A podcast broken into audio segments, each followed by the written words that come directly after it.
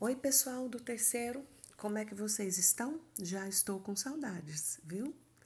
E espero que esse nosso tempo passe muito rápido, né? Esse tempo de separação e que a gente volte rápido. Já estou com saudade de vocês, viu? Eu quero deixar aqui alguns comentários sobre as atividades dessa semana, tá bom? Eu sugeri um vídeo para vocês assistirem sobre o Miles Davis, que é o nosso compositor citado no nosso livro, né? E eu não sei se vocês já conheciam o Miles Davis, mas ele foi um trompetista muito importante no mundo do jazz, né? Foi muito importante e ele foi, assim, ele influenciou a escola do jazz, principalmente esse estilo modal, né?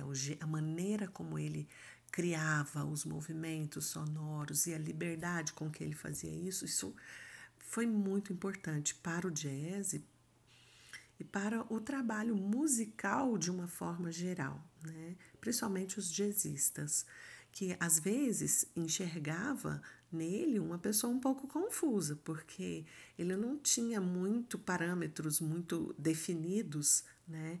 Ele não tinha algo muito pré-estabelecido e nem era previsível.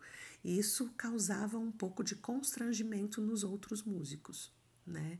Então ele foi muito importante porque ele influenciou, principalmente ele foi uma pessoa assim que influenciou o sampleado na música digital.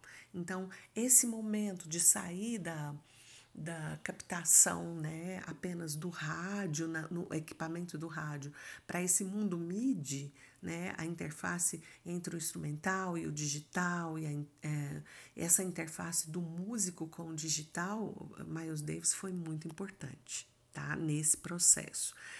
Para o significado da fluência também, para os músicos, tá? E ele viveu num tempo, assim...